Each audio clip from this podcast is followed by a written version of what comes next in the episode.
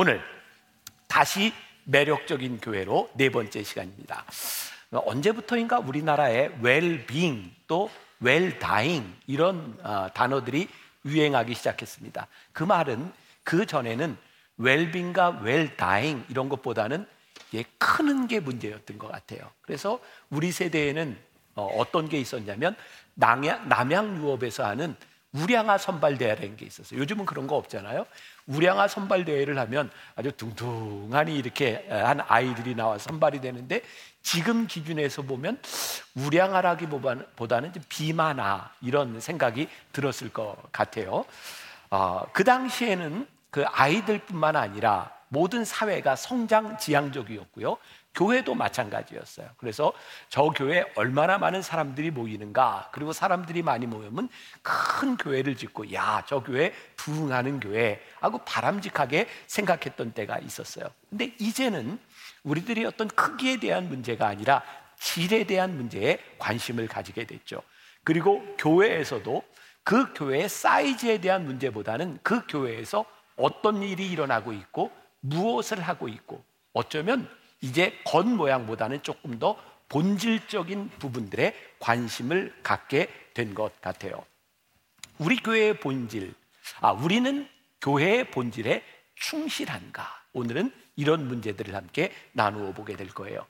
위클리 서울이라고 하는 잡지에서 제가 읽었던 내용인데, 과대 포장에 대한 이야기가 나왔었어요. 이런 교회의 어떤 사이즈에 대한 비유적인 설명이 가능할 것 같아요. 이렇게 시작을 하더라고요. 질소를 샀더니 과자가 들어있다는 우스갯소리를 들어본 적이 있을 것이다. 무슨 얘기인지 알죠? 감자칩 같은 거 이렇게 둥퉁해서 샀는데 열어보니까 대부분 질소고 과자는 조금 들어있는 거죠. 아, 바늘을 한번 폭 찌르면 그 과대 포장된 게 다 줄어들어요. 어떤 과자들은 그 과자를 싸고 있는 포장들이 과자보다 더 많을 때도 있어요. 이 잡지에서 그런 이야기를 하더라고요. 물건을 잘 팔기 위해서 포장을 잘하는 것은 중요합니다. 그런데 그 포장을 뜯고 그 과자를 먹어본 사람들은 더 이상 포장에 현혹되지 않을 것입니다. 제가 교회를 이렇게 대입해 보았어요. 사람들은 교회의 겉모양과 건물과 사람들을 바라보며 저 교회가 가볼 만한 교회다라고 이야기해 할지 모르지만, 실제 교회에 들어와서 그 교회에 어떤 일이 일어나고 있는가를 본다면 거기에 현혹되지 않을 것 같습니다. 제가 오늘 하려고 하는 이야기는 어떤 만나교회, 어떤 특정 교회에 대한 이야기가 아니라 이 땅에 있는 교회들이 어떤 교회여야 되겠는가라고 하는 교회의 매력에 대한 이야기를 여러분들과 함께 나누어 보려고 합니다. 어떻게 하면 매력적인 교회가 될 수 있을까요? 저는 매력적인 교회를 생각할 때마다, 자, 오늘 우리가 읽은 본문 말씀 사도행전 이 장 사십이 절부터 사십칠 절까지의 말씀, 벌써 세 주째 동일한 본문을 이야기하고 있어요. 본문을 가지고 설명하지 않지만 우리는 매력적인 교회를 이야기할 때 어디를 바라봐요? 초대교회를 바라보는 거예요. 야, 저 교회는 정말 매력적이다. 우리가 닮아가려고 하는 교회의 모습이 초대교회에 있는 거예요. 자, 그러면 초대교회의 상황을 우리들이 한번 생각해 보죠. 당시에 이스라엘은 어느 나라의 속국이었죠? 로마의 속국이었어요.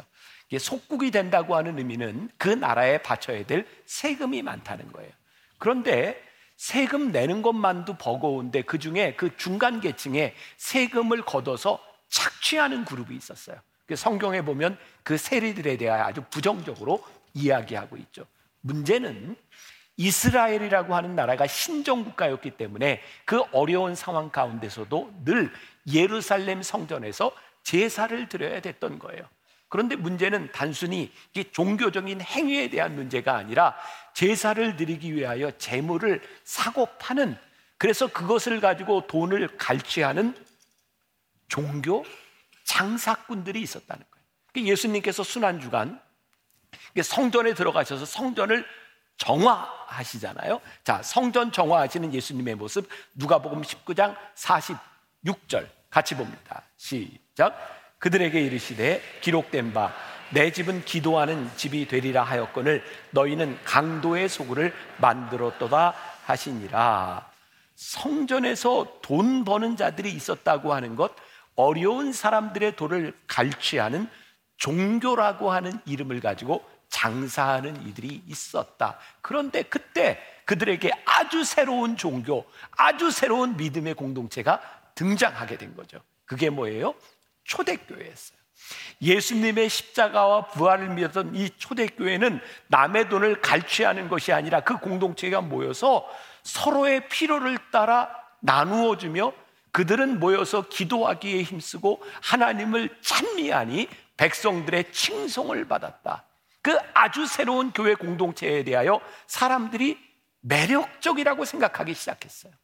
자, 그 사도행전 이 장의 이 공동체가 복음을 전하며 사도행전 사 장 삼십이 절부터 삼십오 절까지의 그 공동체를 또 이렇게 묘사하고 있어요. 같이 봅니다. 시작. 믿는 무리가 한 마음과 한 뜻이 되어 모든 물건을 서로 통용하고 자기 재물을 조금이라도 자기 것이라 하는 이가 하나도 없더라.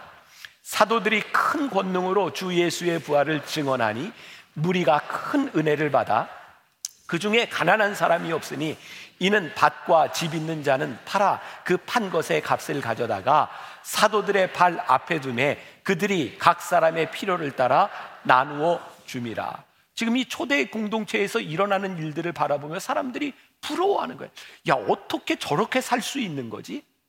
자, 몇십 년 전만 해도 교회에서 유치원을 시작하든지 학원을 시작하든지 대안학교를 시작하든지 세상 사람들의 마음속에는 교회에서 하면 좋은 거야 라는 생각이 있었어요. 여러분, 교회에서 하는 일들이 얼마나 이 세상 사람들에게, 교회를 다니지 않는 사람들에게도 매력적이었는지 몰라요. 지금 문제는 교회가 그 매력을 잃어버렸다는 거죠. 자, 여러분들에게 중요한 이야기를 합니다. 저와 여러분들이 오늘 예배 시간에 이 설교를 들으면서 매력 없는 교회에 대한 이야기하는 것이 단순한 교회에 대한 비판이 아니라 그 매력적이었던 교회의 본질, 복음의 본질을 우리들이 찾아가 보자는 거예요. 자, 사도행전 오 장에 이런 일들을 바라보며 아나니아와 삽비라라고 하는 사람이 굉장히 매력적으로 생각했어요. 야, 나도 한번 따라해봐야 되겠다. 어떻게 자기 재산을 다 팔아서 가난한 사람들에게 나누어 줄 수 있을까? 그래서 아나니아와 삽비라가 자기 재산을 다 팔죠. 문제는 얼마를 숨겨놓고 베드로에게 가져가서, 자, 이것을 다 내놓습니다. 근데 그 당시에는 성령의 역사가 아주 강하게 일어나고 있었고 베드로가 말하고 있는 그들의 마음을 꿰뚫어 보고 있었어요. 너희들이 하나님을, 성령님을 속이고 있구나. 그런데 정직하지 않았어요. 그 자리에서 아나니아와 삽비라가 죽어나갑니다. 무서운 일이죠. 하나님을 속이는 것에 대한 심판이 그 자리에 있었어요. 성령의 역사가 강하게 일어나고 있었어요. 사도행전 팔 장으로 넘어가면 시몬이라고 하는 사람이 예수님의 제자들이 병 걸린 자들에게 안수하고 그들을 낫게 하는 신유의 역사를 바라보며 뭐라고 얘기하는지 아세요? 그거 나 돈 주고 좀 삽시다. 그 능력을 돈 주고 살려고 하는 사람들이 있었어요. 가만히 보세요. 초대교회에 놀라운 일들이 일어나고 있는데 믿음이 없는 사람도 그 믿음을 흉내내려는 자들이 있었어요. 오늘날로 이야기하자면 사이비와 이단들이 나타나게 된 거죠.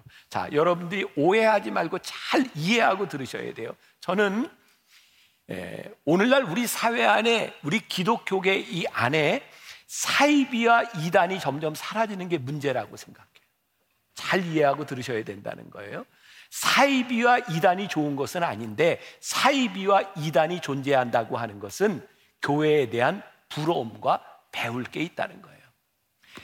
이어령 씨가 얼마 전에 그 낸 그 유작 집에 보면, 제가 이번 주에 읽은 책이에요. 그런 얘기가 나오더라고요. 본인은 세례를 받고 기독교인이 되어서도 교회의 부조리한 일들에 대해 할 말이 많았다는 거예요. 그런데 그 할 말을 하지 않고 주일 예배 출석을 잘했대요. 왜냐하면 가짜가 있다고 하는 것은 무엇을 전제하고 있냐면 진짜가 있다는 것을 전제하기 때문이죠. 여러분, 우리가 짝퉁이라는 것을 이야기합니다. 짝퉁이 뭐예요? 명품, 진품이 없다면 짝퉁이라고 하는 것은 존재하지 않는 겁니다. 이단과 사이비가 존재한다고 하는 것은 본질적인 신앙이 존재하고 있다는 거예요. 이 한국 교회 안에 이단과 사이비가 더 이상 나타나지 않는다면 교회는 완전히 매력을 잃었다는 이야기예요. 자, 제 말을 이렇게 오해하지 않고 잘 듣고 계시는 거죠. 사이비와 이단이 좋은 것은 아니지만 그러한 현상들은 본질적인 것이 있기 때문에 흉내내려고 하는 사람들이 있다는 거죠. 이십삼 년 전에 제가 낸 책이 있습니다. 예수 믿지 않는 사람들의 눈에 비친 교회. 저 책은 제가 미국에서 썼던 논문을 이렇게 번역해서 낸 책이에요. 아, 그 책에서 저는 그 당시에 한국 교회가 성장하려면 어떻게 해야 되는가, 성장에 대한 전략들에 대한 것을 논문으로 썼던 거예요. 그때 제 논문에 From Non-Christian Perspective라고 하는 게 제목에 들어가 있어요. 아, 비기독교인의 관점에서 교회를 볼 필요가 있다. 요즘 나오는 그 영화들 중에 우리 참 마음 아픈 것들이 있죠.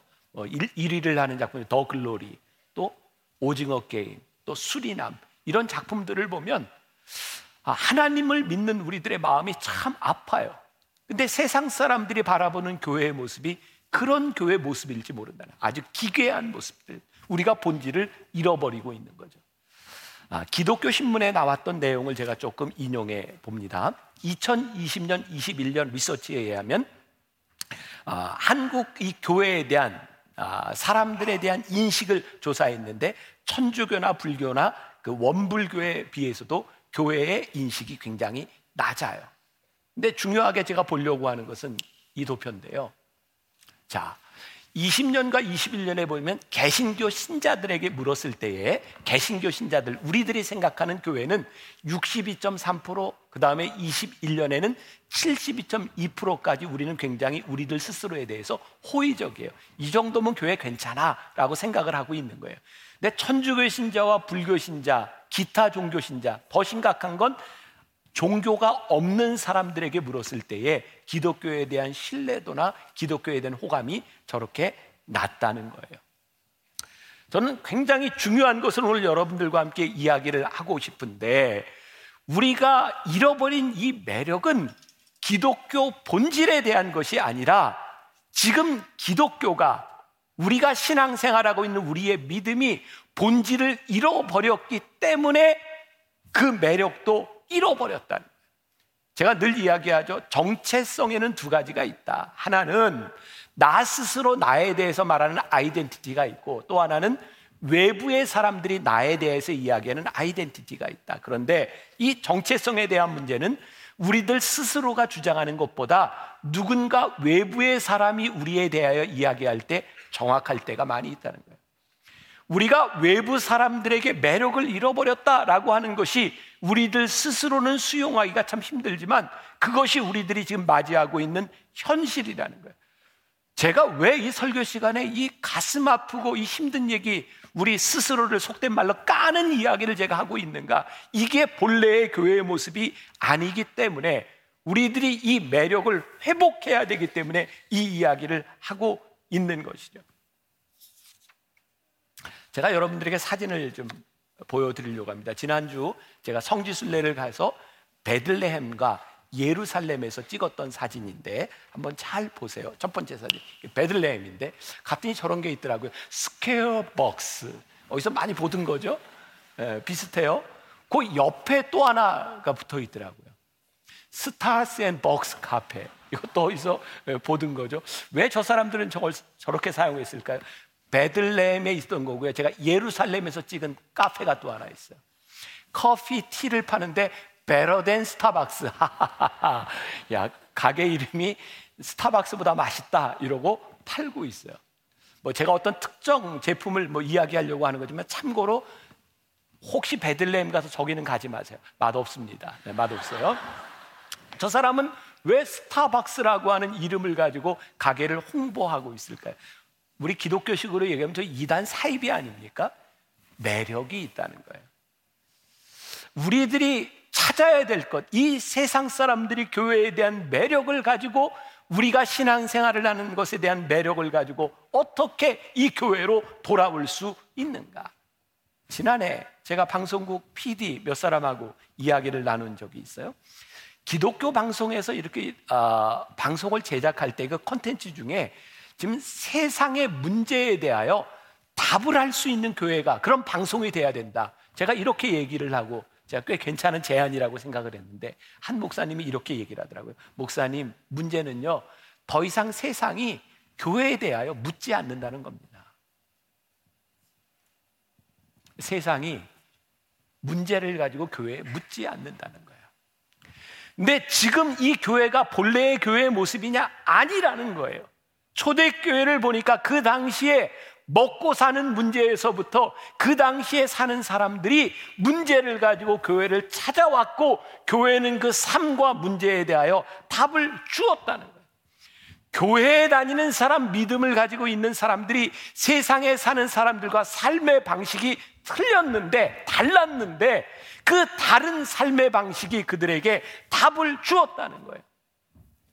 매력이 있다라고 하는 말은 저는 이렇게 표현하고 싶어요.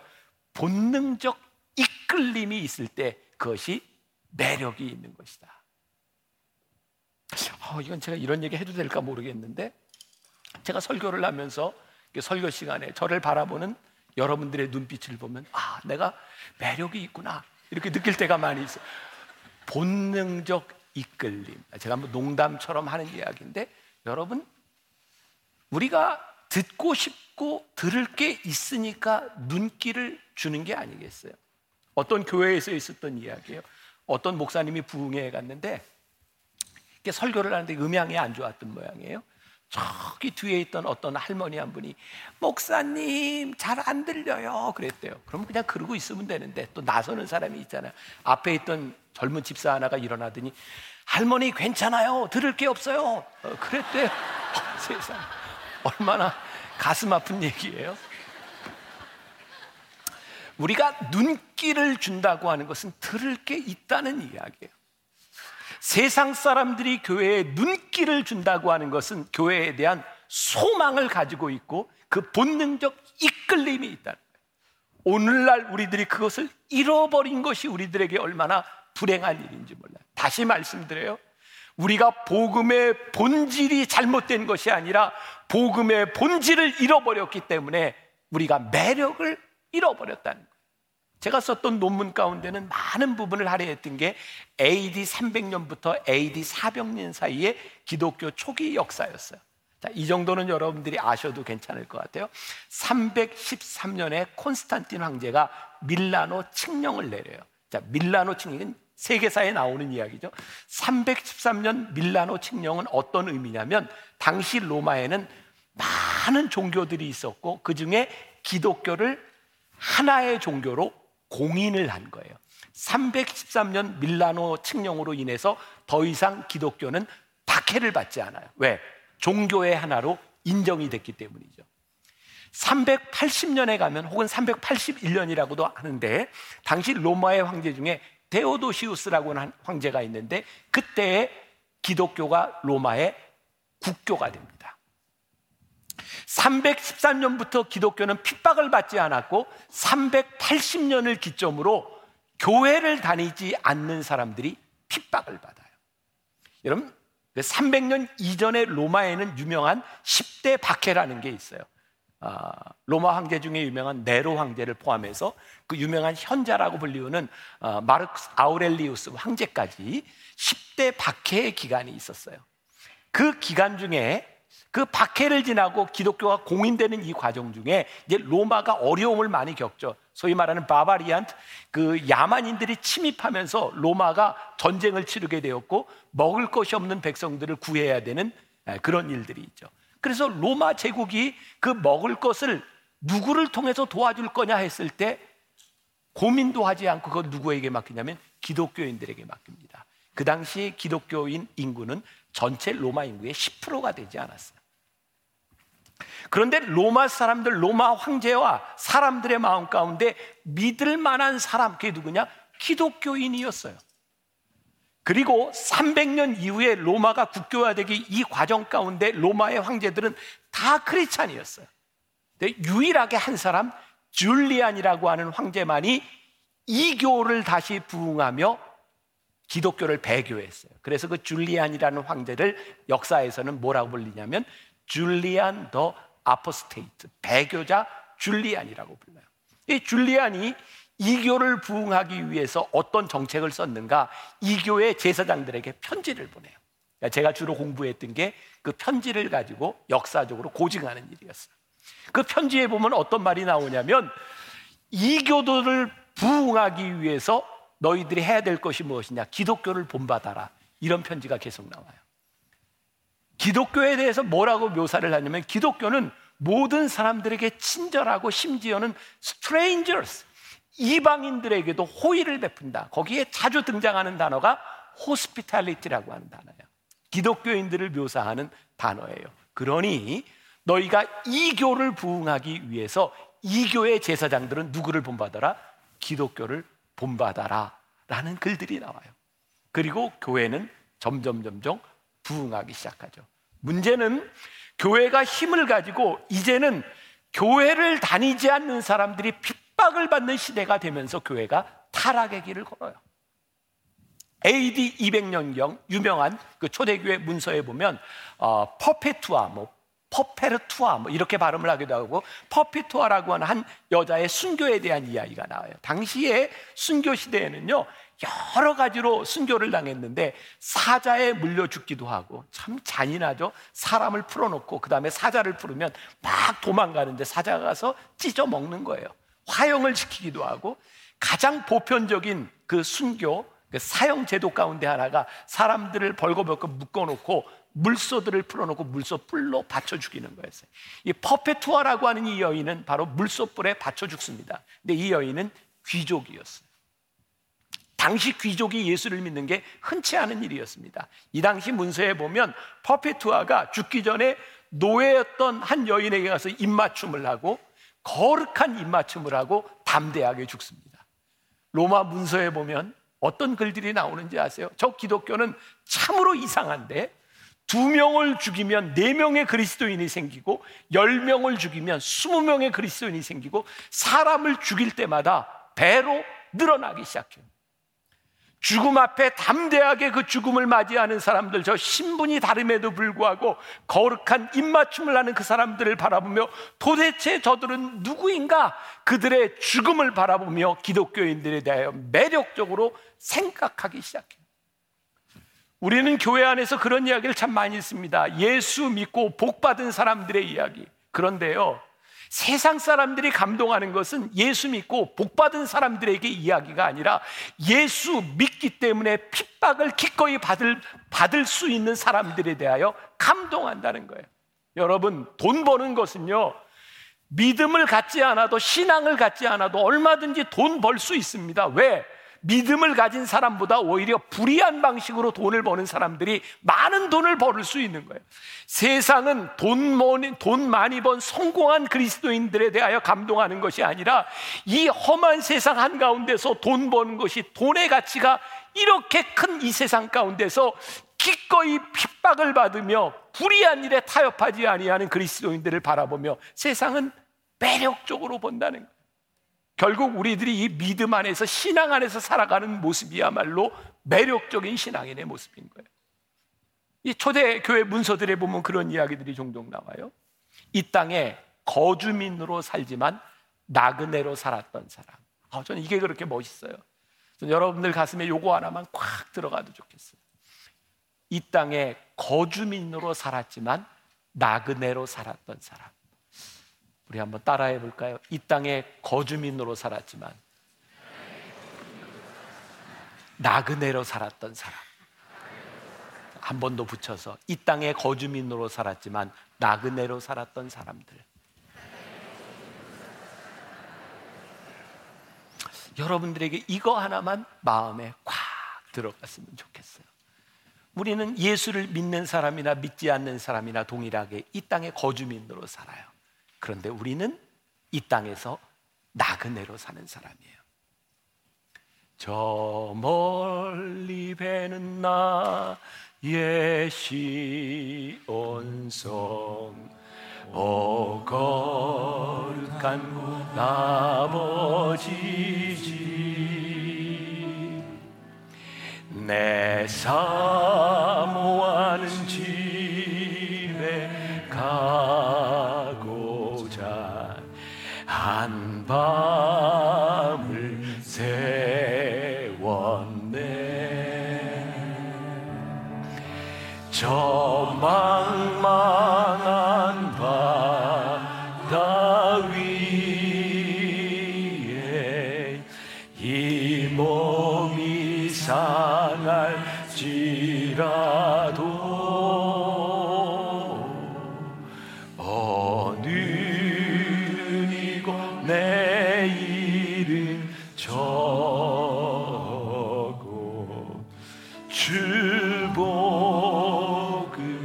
제가 아마 몇 주 동안 계속 인용하게 될 책 중에 하나가 알렌 크라이더가 쓴 초대교회의 길을 묻다라는 책에 나오는 이야기들이에요.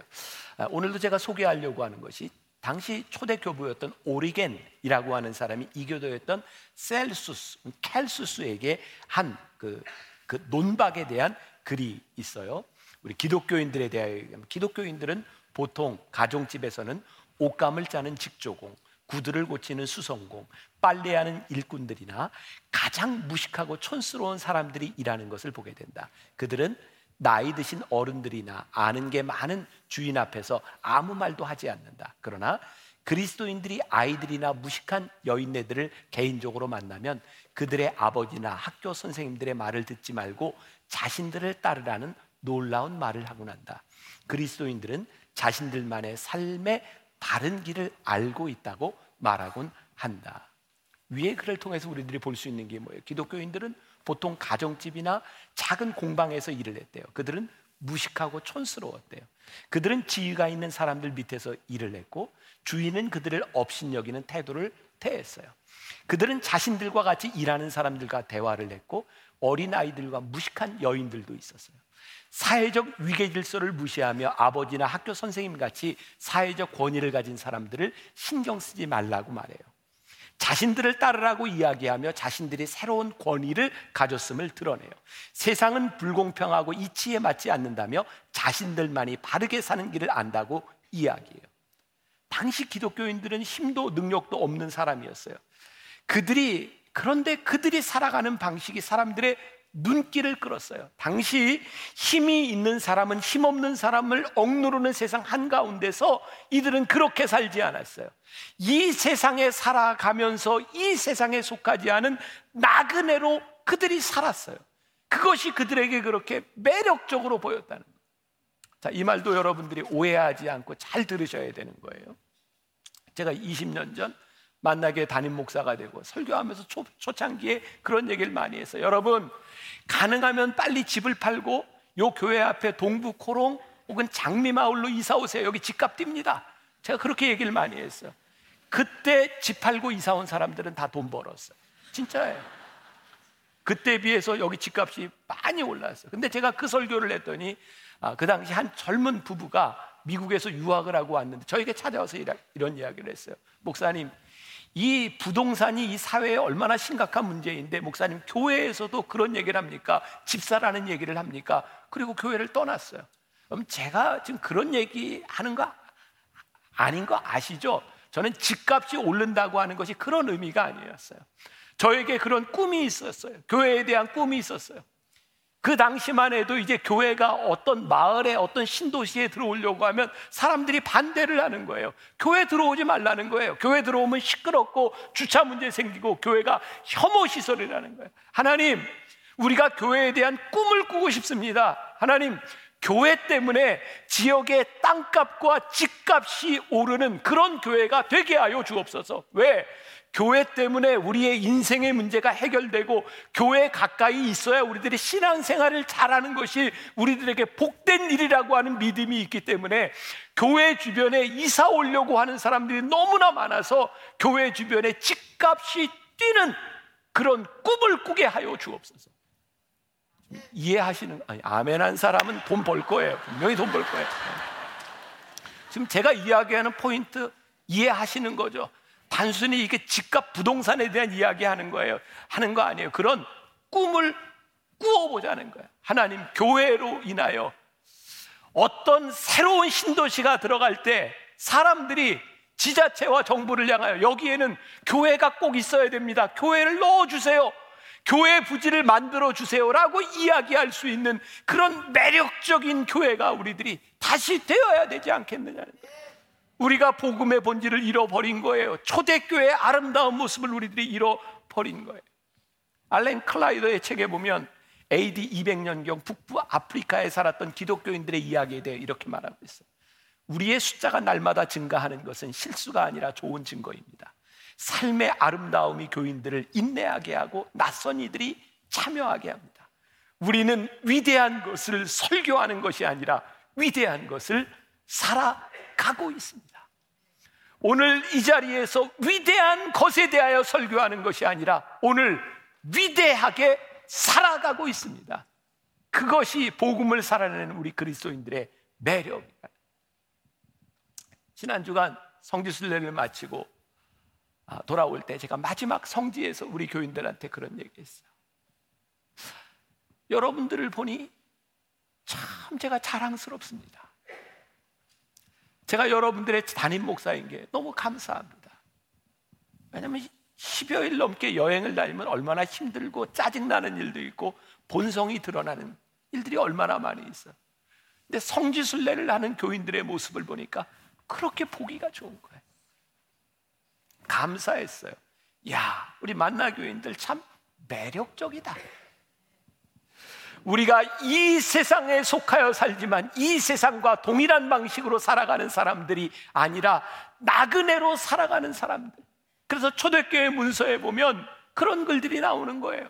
초대교회가 부흥할 수 있었던 이유 가운데 하나가 사도들의 능력과 기적이 일어날 뿐만 아니라 그들은 영적 일탈을 일삼는 자들이었다. 여러분, 일탈이라고 하는 말이 얼마나 부정적인 말이에요. 근데 거기서 여기에서 일탈이라고 하는 것은 그런 일탈이 아니에요.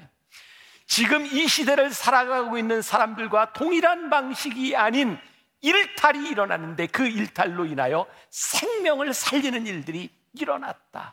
그 영적 일탈을 살았던 사람들로 인하여 초대교회의 부흥의 역사가 일어나고 있는, 일탈이 혐오가 아니라 매력이 되는, 일탈이 누군가에게 해를 가하는 일이 아니라 누군가에게 생명을 주는 일이 되는 것, 삶의 방식이 다른 삶을 우리들이 살아간다는 거예요. 우리가 다시 꿈꾸는 교회, 우리 교회 안에 복음의 본질이 살아나고 예수를 믿는 자들의 삶이 드러나서 매력적인 교회, 본능적으로 이끌림을 줄 수 있는 교회, 그 교회의 꿈을 꾸는, 이 교회의 꿈은 우리 교회의 꿈이 이야기가 아니라 한국교회 모든 교회의 꿈이 되었으면 좋겠고, 교회 안에 이 복음의 능력과 본질이 살아나기를 간절히 소원합니다.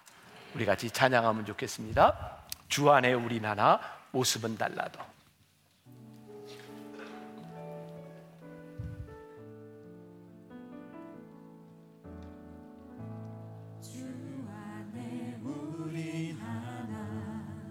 모습은 달라도 예수님 한 분만 바라네. 사랑과 선행으로 서로를 격려해 따스함으로 보듬어가리. 주님 우리 안에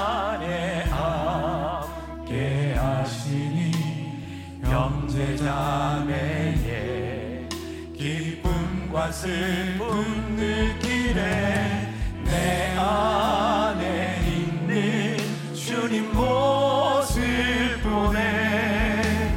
그분 기뻐하시네. 주님 우릴 통해 부족한 입술로 찬양하게 하시니.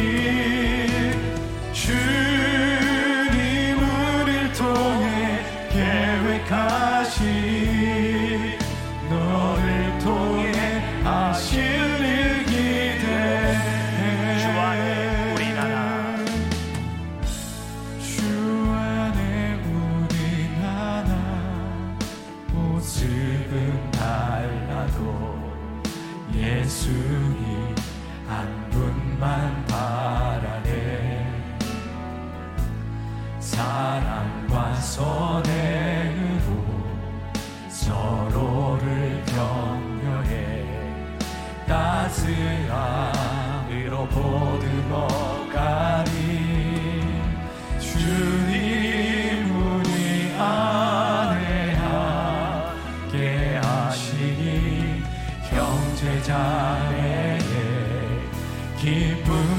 슬픔 느끼네. 내 안에 있는 주님 모습 보네. 그분 기뻐하시네. 우리 주님 기뻐하시네. 주님 우리 통해 계획하시니 부족한 입술로 찬양하게 하시니 주님 우릴 통해 계획하시니 너를 통해 하시길 기대해. 우리가 다시 한번 교회의 꿈을 꿉니다.